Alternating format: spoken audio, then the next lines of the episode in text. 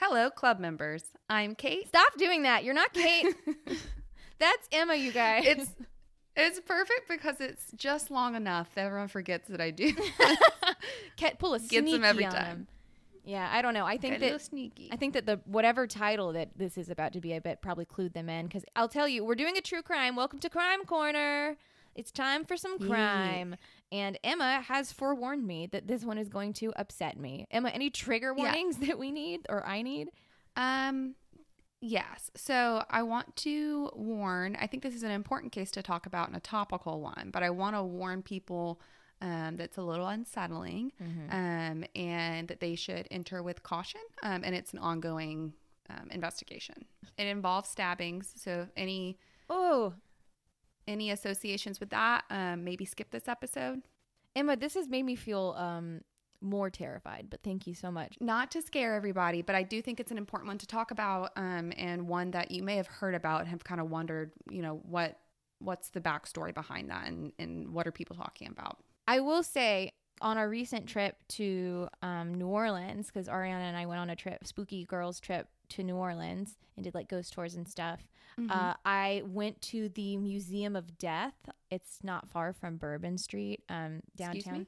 Yeah, so I went to the Museum of Death because it I don't know what direction this is going to go. It was- you know, it's like it could be very, you know, educational, or it could be very unnecessary. Yeah, so th- that's so I thought it would be something different than it was, and um, it was awful.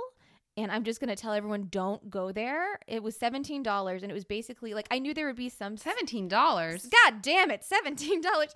Well, it had good reviews, and they're very like not. They don't talk. They don't really disclose what the museum's about because they want people to go in and like see it. You can't take pictures and stuff, Mhm. obviously. Um, and it was awful. I knew there would be some serial killer worship, but there was like an entire like a third of it was serial killer worship, and then there was like yeah, and then there was just like crime scene photos, like.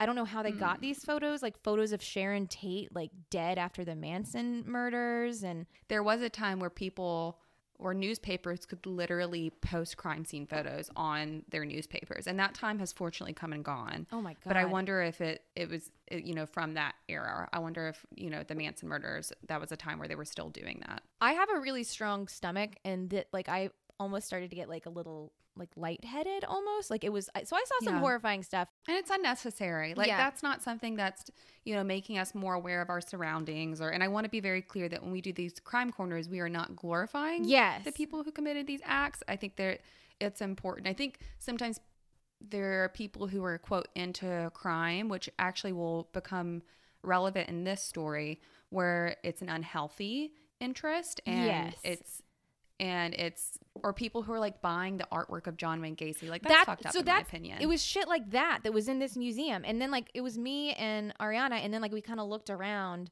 at who we were in this museum with, and it was a bunch of single white men Ew. and we were like mm, like one guy had like a like a army kind of coat on and i was like i think we i think this is i think we should go i think we should go Yeah.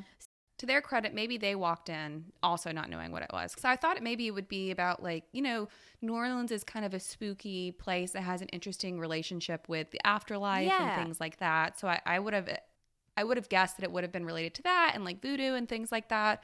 Me so I would have bought a ticket not knowing. So I- maybe they did that it as well. It was all behind a curtain. I really thought I like there was some educational stuff in there and stuff that I learned about. Like there was, you know, like embalm old school embalming tables and like um, Mhm. you know, the angel of death and like his machine and how it worked and it was very like some like some stuff was Mhm. fascinating, but then like 95% of it was just like uh, like trying to be disgusting and horrifying and upsetting. So Mhm.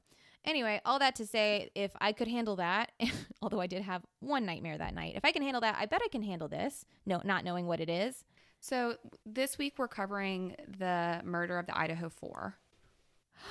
That's you mentioned that to me while we were watching Terrifier 2. And then I said, I can't talk to you about this. I'll talk to you about it later. Oh no, the time has come. This is putting us back into 2022, so recently. Oh. And I was following this I was following this news story from the time that it happened. I hadn't heard of this. So this starts out in on November 12th, 2022, so less than 6 months ago. in a place called Moscow. Um, Are you talking about and- Russia? no, There's Moscow, Idaho. Yeah, That's not the funny. very well known Moscow, Idaho. We have a Um, Paris, so- Mississippi, so whatever.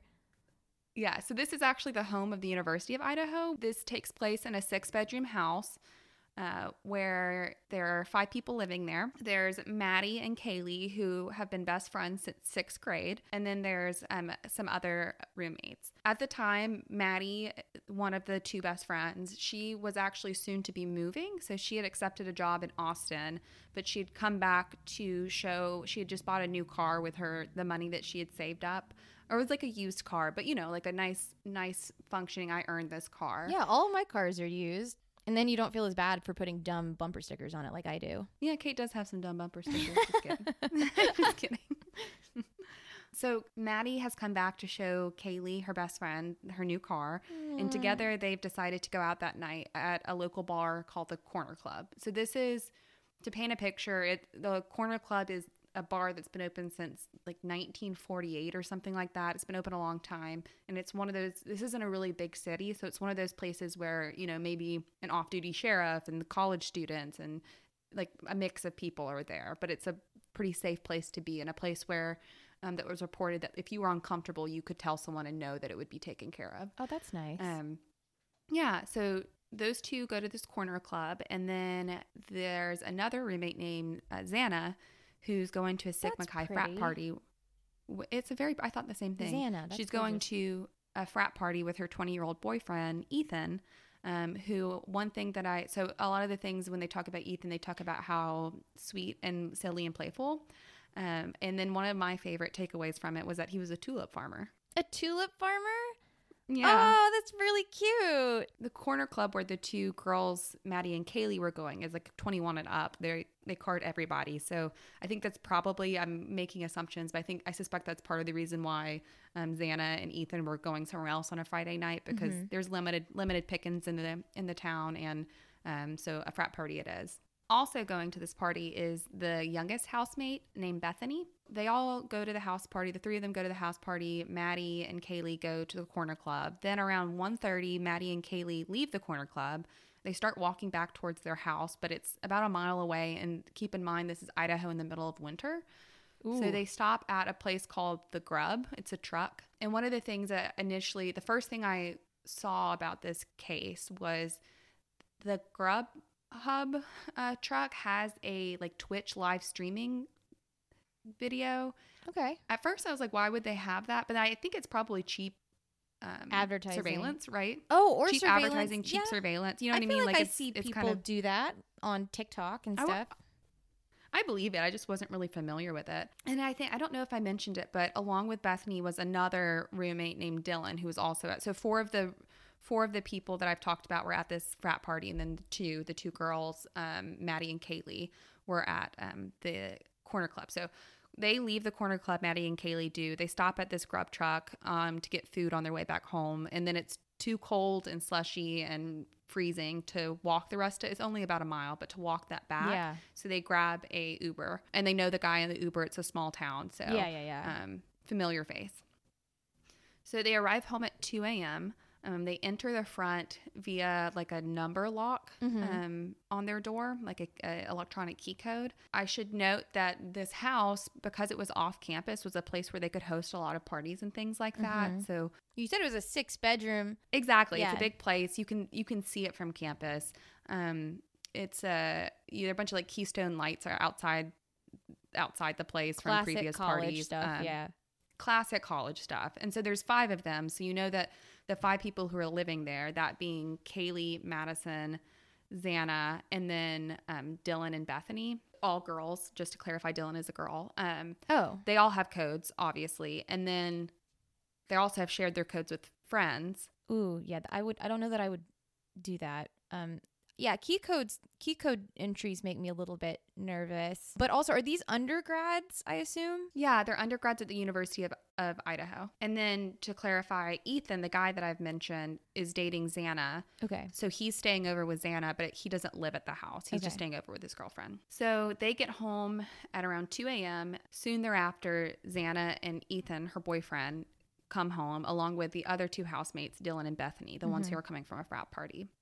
So within an hour of that, Kaylee, one of the two girls who went to Corner Club, she calls her ex like seven times, but he doesn't answer. They'd been dating, they were high school sweethearts and then had broken up and things like that, but had known each other, been together for like five years. Mm-hmm. So she does that before bed. She's probably, I would guess, a little tipsy and doing like a tipsy ex boyfriend dial. Yeah, we've all been there. They're playing with their dog. Oh, there's a Kaylee has a dog dog. named. Oh, there's a dog. Mhm. Oh God, The dog is okay. Let me, I'll just say that now. The dog lives. I mean, that's this is still fucking awful, but I just that would have Yeah. been the cherry on top of the shit sundae. So Exactly. Let me just give that this small, small consolation that the Yeah. dog's okay. Kaylee, I think, shared this dog with her uh, ex boyfriend. So they have this dog named Murphy, and so they're still connected in various ways. Everyone's settling in, you know, post night out kind of activities. And then at 4 a.m., Xana slips out to pick up I, what I assume is like an Uber Eats or a Mhm. DoorDash. She picks up a, a late night food delivery, and then they all go to sleep. okay, where's Dylan? Um, Not Dylan's pictured. not in this photo. Okay, that's fine. and I, I think that may be on purpose. Um, okay. They look so young. I They know. are. They are so young. Yeah, they are. They. I mean, they are. Like as I was mentioning, some of the people were too young to go to. Like they were under twenty one, so they couldn't go to the same parties that, or couldn't go to the same things that the other ones were going to. Babies. So as I mentioned, four a.m. is kind of when things wrap up. When when Xana gets her late night delivery and they all go to sleep. So if you go to this photo I sent you, it'll help a little bit when I'm talking about the layout of this house, just to kind of give you an idea of what the house looks like. And I'll describe it as well. Or actually I'll have you describe it. Oh yeah, I see it. So it looks like a house. Like it's a it's a cute little two story house. It's pretty big. It's like a split level three story house. Um, Yeah. It has a balcony. Um, and it and I can see the University of Idaho campus from this picture. Yeah. So it's very very close it's to a, campus. It's a stone a stone's throw. And you can tell it's a, a nice close knit city or town because this was also less than a mile from where they went to that bar. right. Yeah. It feels very like Mississippi State, like where I went to school. Mm-hmm. Actually, Yeah. it does. I didn't think about that, but It's- it really does. It feels a lot like that because, like, especially when you mentioned like you know who your Uber is, like there's like one or two Mm-hmm. people. Yeah, okay. So this is like an intimate town, small small college town. so, like Kate said, it, it's kind of on a hill. So the bottom floor, I guess you would call it the first floor, is also kind of a like a sub basement that's kind of built into the hill. Mm-hmm. On that first floor is where Bethany lives. Then on the second floor are two more bedrooms. And the second floor also is the floor where the kitchen is. Mm-hmm. which is where you see kind of the sliding the sliding um, glass doors in the, Mhm. at the back of the house that you, in Mhm. the rear that you can see in this photo Mm-hmm. goes into like the kitchen. Okay. So on that second floor is Dylan and Xana. okay. And then on the top floor, that third floor is where it kind of makes sense because they're the fam they're the childhood best friends where Kaylee and Madison are. Yeah. It looks like a great place to live if you're a student. Like I would be so excited Yeah. if I got to live in this house with all of my best friends. I think it'd be so fun to even now I'm like, get me into a house with a bunch of my friends. That sounds Yeah. great. sounds like chaos. it sounds terrible. I don't want It do does sound like chaos. But in college, it sounds fun. everyone goes to sleep and then uh, very soon after uh, xana picks up that late night delivery dylan um, on the second floor wakes up and she hears what sounded like kaylee playing with her dog murphy on the floor above Mm-hmm. it sounded like someone which it kind of sounded like one of the girls said there's someone here so dylan opens the door and then she doesn't see anything so she closes the door locks it attempts to get back to bed she she's not able to fall back asleep and she hears what she described as crying from kaylee's room followed by what sounded like a male voice saying something like it's okay i'm going to help you so she opens her door again but sees nothing and she closes the door. Then at 417, so in a 15 minute period, Murphy the dog starts barking upstairs. And what was captured around the same time by neighborhood cameras that were in the area was like some sort of loud thud. Oh God. And so when she keeps hearing crying, she opens up the door a third time. In the dark, she sees a stranger in black clothes in a mask, except that you can see his eyes and his eyebrows, which she describes as bushy. Oh my God. And the most horrifying thing is that the stranger walks right past her without turning and seeing her. Yes, they find a shoe print outside of her doorway from where he had walked directly by her. Oh my God. And he just didn't see her. So that happens, and then nothing happens for hours. At nine in the morning, a 911 call comes in. Okay, so she saw that and then she just retreated to her room. So I think a lot of people wondered about this. I've if I saw someone in my house, I would be calling everyone. I think there's a couple of theories why this didn't happen immediately. I think trauma, everyone responds to trauma differently. She probably just hid. Yeah, I think she hid in her room, locked the door, and hid in her room. So I don't know if that was what happened. And I think it's really important not to place blame on her for not doing this. I think a lot of people were like, why wouldn't you call 911? Because I, and I empathize with that in the sense that, like, I feel like I'm so um, on edge and have listened to so much true crime that I would, I have a very low threshold for calling 911. But what I have not experienced and could not relate to Right. is the experience of really scary things happening in your house and how you trauma respond. Yeah, like fight So or I- flight or freeze. Freeze is the third one. Yeah, and people forget about the freeze one, um, which I think is um, important not to be forgotten. But I think the main thing is it's not the point. Like we don't know why that happened. We don't know what exactly accounts for the last. But what we She- do know was she might have been just hiding under her bed. You know what I mean? Yeah, you don't know if she was like texting other other Yeah. roommates. You just don't know what was going on then. So what we do know is that around nine or so, the two surviving roommates, Bethany and Dylan, Oh, woke up um, and went into the kitchen and could see that there was like blood coming down um, from the third floor, like onto the cabinets in the kitchen. and so they go up to the third floor and they find um, Maddie and Kaylee, um, who had died together in bed together because they were snuggling together. oh my god. It that really hit me because like that's so that's so you and me, you know. The dog was okay. The dog was unharmed.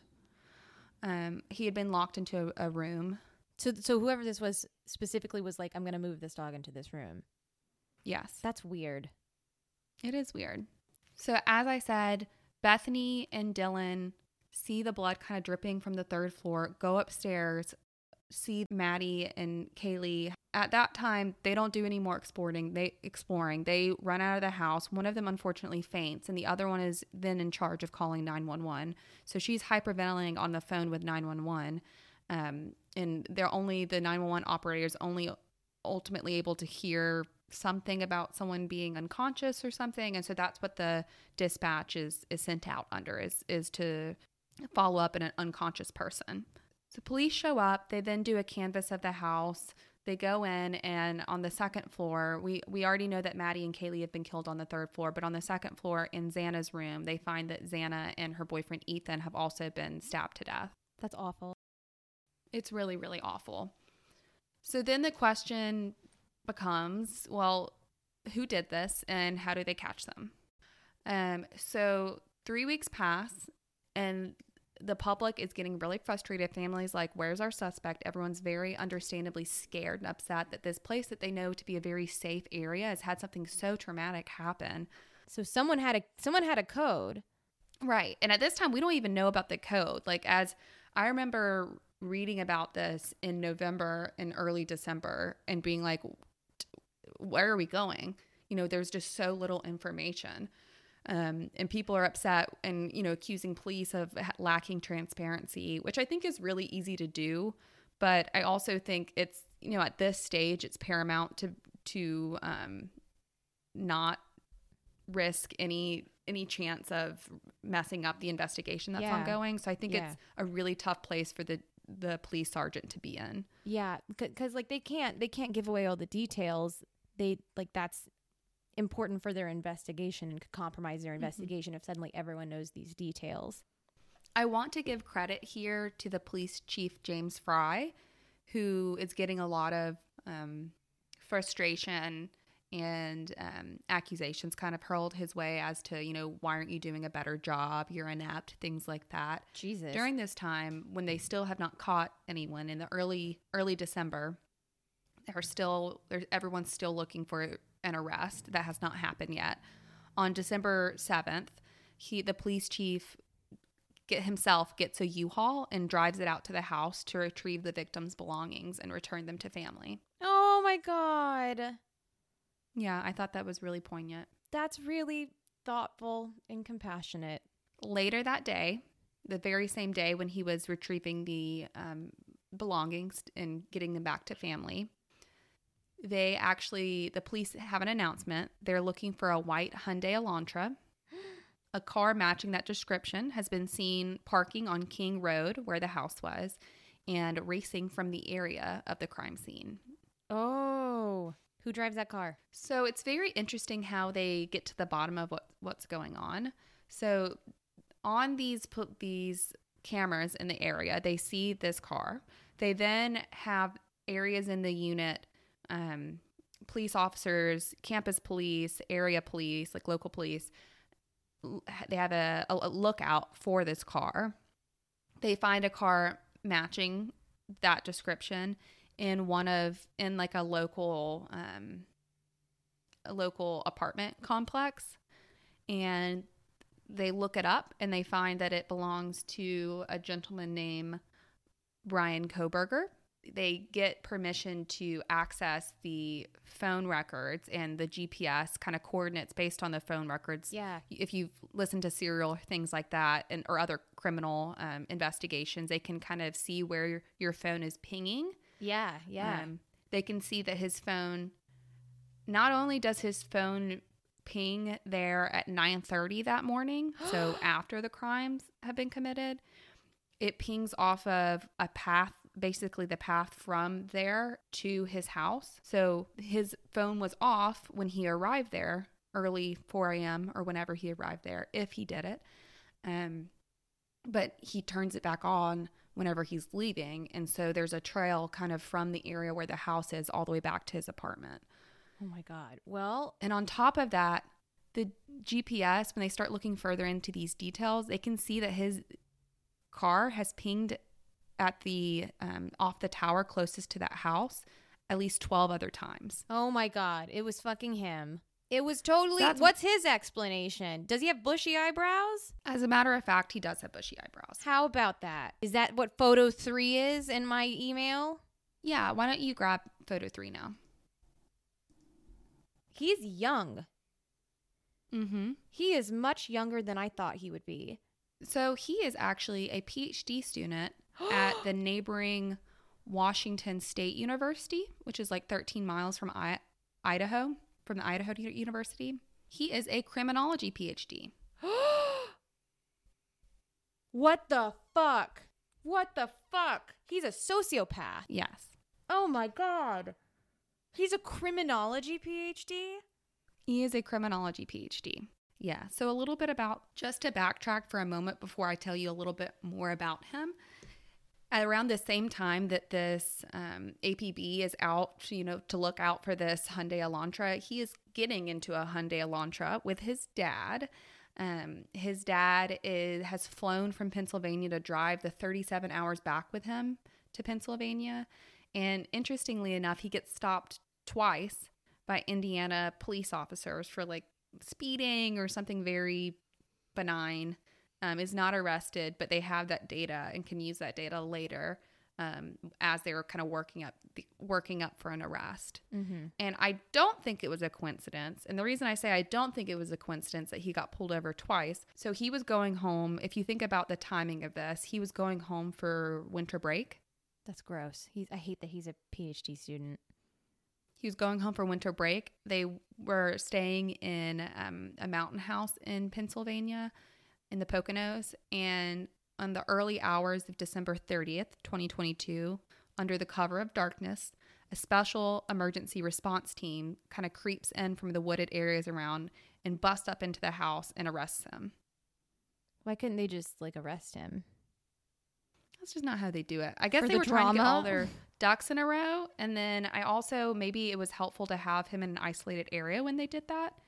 Or maybe Um, like they didn't want him covering things up quickly. Mm-hmm. I don't really know.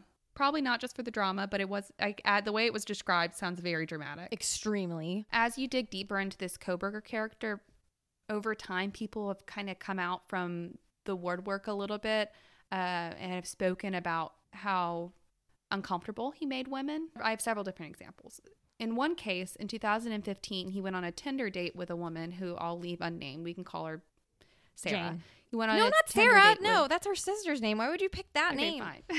No. went on a Tinder date with a Jane and they went to a movie and it went fine. He was a gentleman. He would open the door for her. He was polite to all of the workers, but he drives her back to her apartment and then invites himself in kind of. He doesn't really ask permission. He just kind of goes up with her and she Mhm. gets uncomfortable because he keeps tickling her.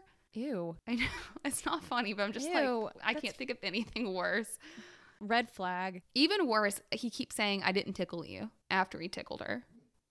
What a psychopath. You just can't make this up. So she's uncomfortable and she doesn't she clarifies that she didn't feel unsafe, but she felt unable to So this woman doesn't know how to, quite to handle the situation and so she goes into the bathroom and pretends to throw up, which Oh my knowing that god. because he followed her to the bathroom, like he kind of walked behind her to the bathroom. She No. closes the door, pretends to throw up, and then He's like, I'm not feeling well. Guess, yeah, he guess gets that takes the hint or is like, ooh, gross. She has throw up mouth. I don't know.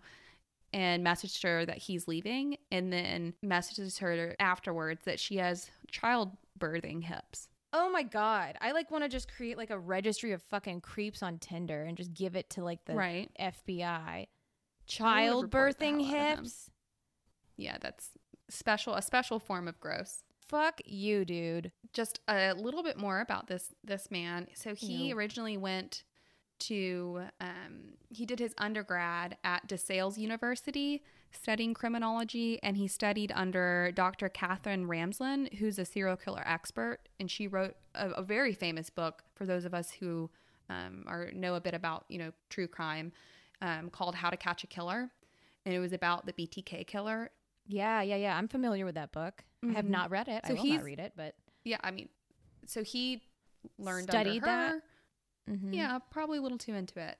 Um, he also, whenever he was graduating from undergrad and getting ready to go to his, start his PhD, he said that he was participating in this study or was helping to run this research study where they learn about people's experiences or thought processes in those who have committed crimes. And he posts the following on Reddit. Oh god, not read it. Hello, my name is Bryan. This study to seeks to understand the story behind your most recent criminal offense, with an emphasis on your thoughts and feelings throughout your experience. This research has been approved by the DeSales University IRB. Thank you for your time. Other other things in in here. Upon arriving, what steps did you take prior to locating the victim or target? Oh my god. How did you leave the scene? Did you struggle with or fight the victim? Did you prepare for the crime before leaving your home? Oh my god. How did you travel to and enter the location that the crime occurred?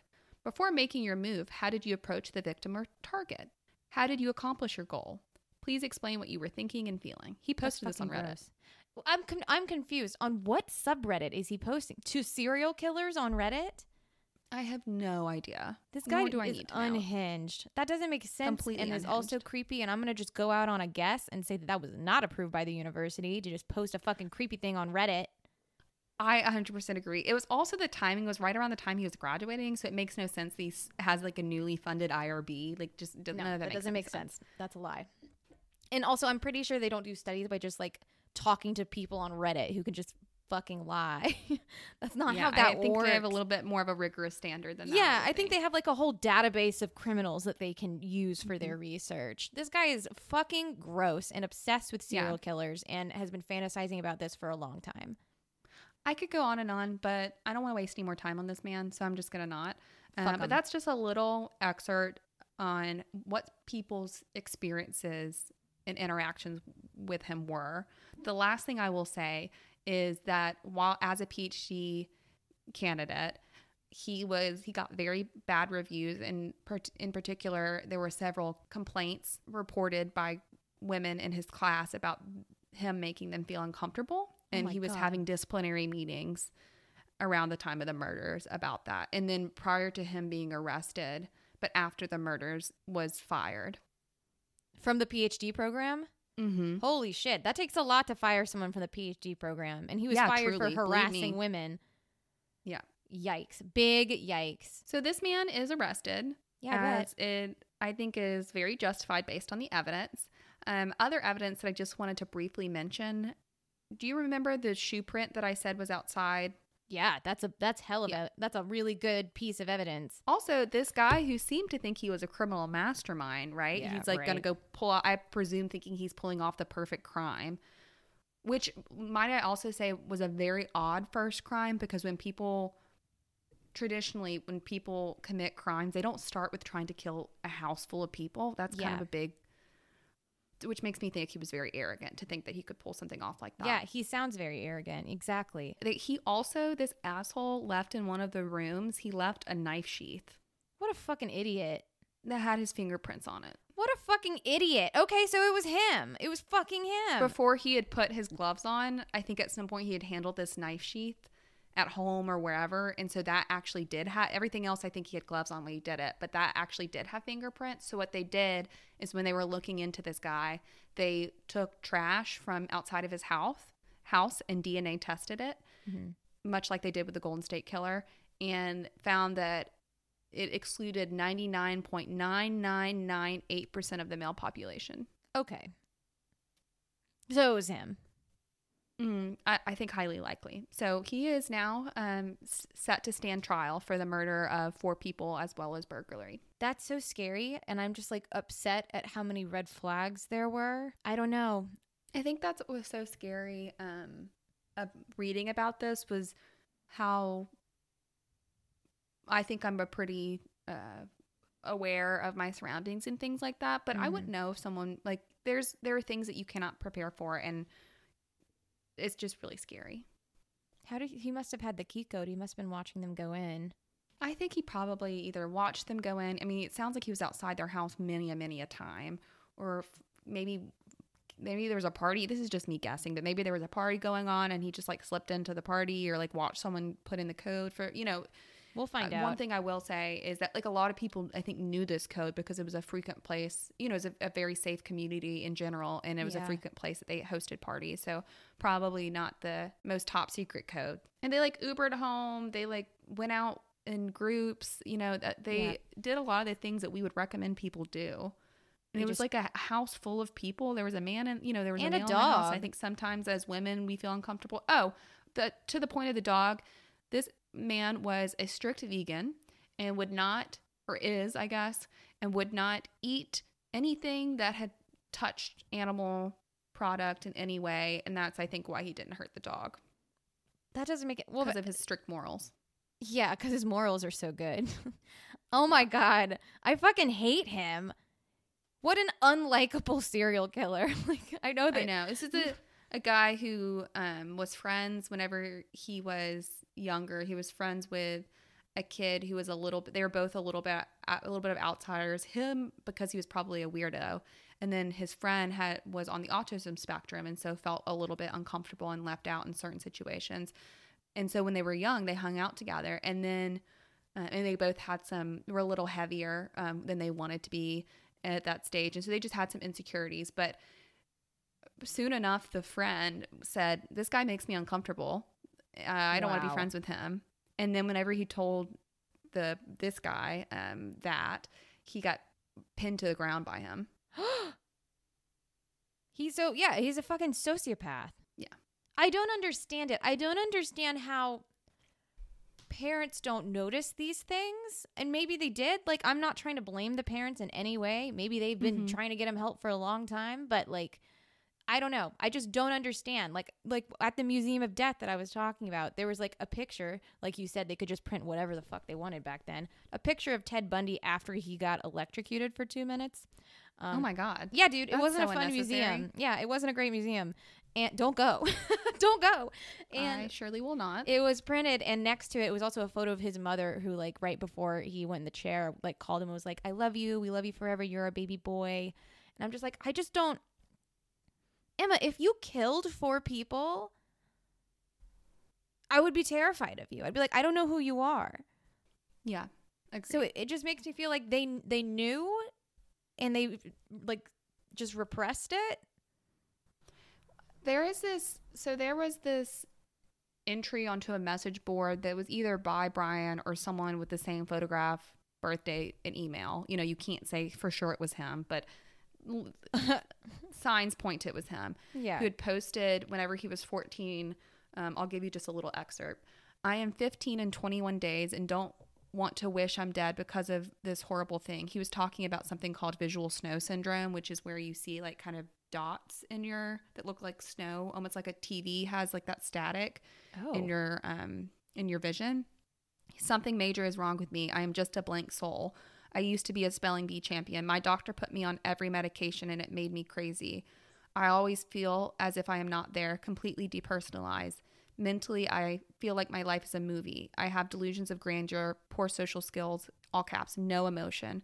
I can say and do whatever I want with little remorse. Everyone hates me. Pretty much, I'm an asshole. I broke my table for no reason. I find no joy in life. So he obviously was seeing a doctor. if yeah. He was being prescribed medic- medicine. You're, you're, I, I'm sorry. I don't mean to. I don't mean to come after the parents the way that it sounds. I am. I'm just like confused. Like I'm confused how it slips through. Like back in the 70s when everyone was like, "It's fine, go bike around." But like it's 2022 and this is happening. Like Mhm. p- we know, like we know the signs. I'm accepting that I have no way of conceptualizing what it's like to be a parent, Parent of a serial with killer. a kid who you're trying to get help for, but no is kind of odd. But you, you're not assuming, oh, there was a murder in the neighboring town. Probably my kid did it. You know, I don't think that's where your mind would go. I, I think I don't know. I'm not a parent, and I did not raise that guy. I would be interested in talking, like, and seeing a panel of like parents of serial killers. I think that would be very helpful. there actually helpful. are there are discussions like that um, there's another podcast that i that i enjoy um, that i'll give a shout out to called um, red handed that i one of the things i really like about that podcast is they talk a lot about like they talked at one point about rasputin and they did all the historical context which i thought was That's really cool fascinating. and the context in World War One and all of that. Um, but I think I haven't listened to it, but I think they do have conversation with like a parent of someone who turned out to be a serial killer. So that- I bet that would that was a very enriching, Insightful, yeah. and insightful um, communication. Yeah, I'd be, I'd be interested to to learn more about that. I'm upset that So- he went into criminology the way that he did. That's yeah, really it- scary. whenever I, he got arrested and that was what he was in, it was just like a whole a whole nother layer of yuck. Yuck and scary. Well, I'm sorry that was a really heavy one, but I it was I figured y'all would probably hear more about it if you haven't already, so I thought I would kind of catch you up and talk to you a little bit about what happened and try to honor the the four people who passed away. Yeah, honor their lives and their memories. When's the trial? You know, I actually don't know if there's a set date. Let's see. It takes eight years. He probably won't go to prison until like 2028. Is he in jail? Yeah. There's a preliminary he- hearing set for June 26th at 9 a.m. June. June. I'm telling you, these things are slow moving. Oh my God, June. But don't you worry, this man will be in jail un- until that time. Okay, what's his bail set at? He didn't get bailed out, did he? No, I, was like I don't 50 know the million. details, but there's no way in hell this man's getting bailed out. Okay, good. Crazier things have happened, but I really, in this particular case, absolutely not. I think that I, the entire state of Idaho would like come get him. Yeah, I honestly, I think it's probably for his honestly, for his safety. Yeah. agreed. Oh my God, not that I'm not I'm not advocating for his safety, but I do want I want some justice. Exactly. That's not that's not the kind of justice. It's like with um, who's the guy? Jeffrey Epstein. Thank you. That's the first thing I Thank was you thinking for reading about my too. mind. Epstein didn't kill himself. You heard it here. I I watched the whole documentary. I don't think he killed himself either. He absolutely didn't, but you know that's a whole other I think too episode that we are not gonna. And I've listened to too much true crime, and I've heard of wilder things happening than someone getting assassinated because they knew too much. So Yeah, not if not if I Yeah. No, he def he definitely didn't kill himself. Whatever. Ooh, that was fun. I feel I feel um great in my soul. It doesn't feel heavy and sick and terrified. It makes- pups. this is why like boys boys like just don't care about locking doors. Uh, that's a generalization obviously. But boys just don't care about locking doors. But as like a woman i'm like like i said whenever i i've said this before whenever i go in through my garage and i close a garage door i don't just like tap it and walk in. I turn and i watch it close. You know what i mean you guys need to I I, want our club members to stay safe. Make sure that you're taking precautions. Even if i don't care if you live in a safe area. I don't care. Lock your door. There are psychos everywhere. I don't know what else to say. There's nothing that they it's not like they did anything wrong but just i want to protect our club members. So i hope you guys listen to this and just lock every single door. Get a good Don't be deadbolt scared, but be aware. be aware. Make sure that you have like a sturdy deadbolt When I was in college, I had um one of those things that you could because I couldn't deadbolt my dorm, but I had one of those things that you could place to like lock it, Yep. I have that like a well. stopper. Mm-hmm. So yeah, just take precautions and keep wasp spray by your bed. Don't I'm share so your serious. password. If you do share it, change your code. Scary, really scary stuff. Well, thank you for the trauma, Emma. I'm so glad. At least I did it, you know, on a bright, bright morning with the sun out, and you still have a whole day to shake this off, rather than right before bed, as our Thank you. podcasts sometimes go. Yeah, I do. Appre- I'm glad that we recorded this during the day. It feels a little better with my giant dog next to me snoring. Okay. And I have my my fierce cat next to me. He sleeping. Raja Raja will get you. He'll claw you up. Yeah, Raja, Raja, yeah, he's he's protective. I'll give him that. I'll give him that. Thank you for listening through this rather disturbing tale. Um, I hope you can take something away from it that's productive. Um, and I guess I'll see you next time on our next True Crime Corner. Oh my God! Please make it less than four victims, please. The last two. yeah, I promise have I will go a different direction with the next one. This Ugh. one was heavy for me, as I'm sure it was for all of y'all. So the next one I, I will take in a lighter direction. I have a couple of ideas. I have a couple of ideas too. Do you? I do. I got my true Mm. my true crime cap on. I hate it, but it's like glued excited. to my head. No, it- I was gonna say it's glued to your head like It's Matilda, Like Matilda. like Danny DeVito on Matilda. I'm going full Danny DeVito with my true crime cap. Can't take it off. Well, we'll leave you with that visual. yeah, we'll leave you with a visual of me um trying to yank my cap off a la Matilda. And until next time, you guys, stay spoopy. Stay spoopy, guys.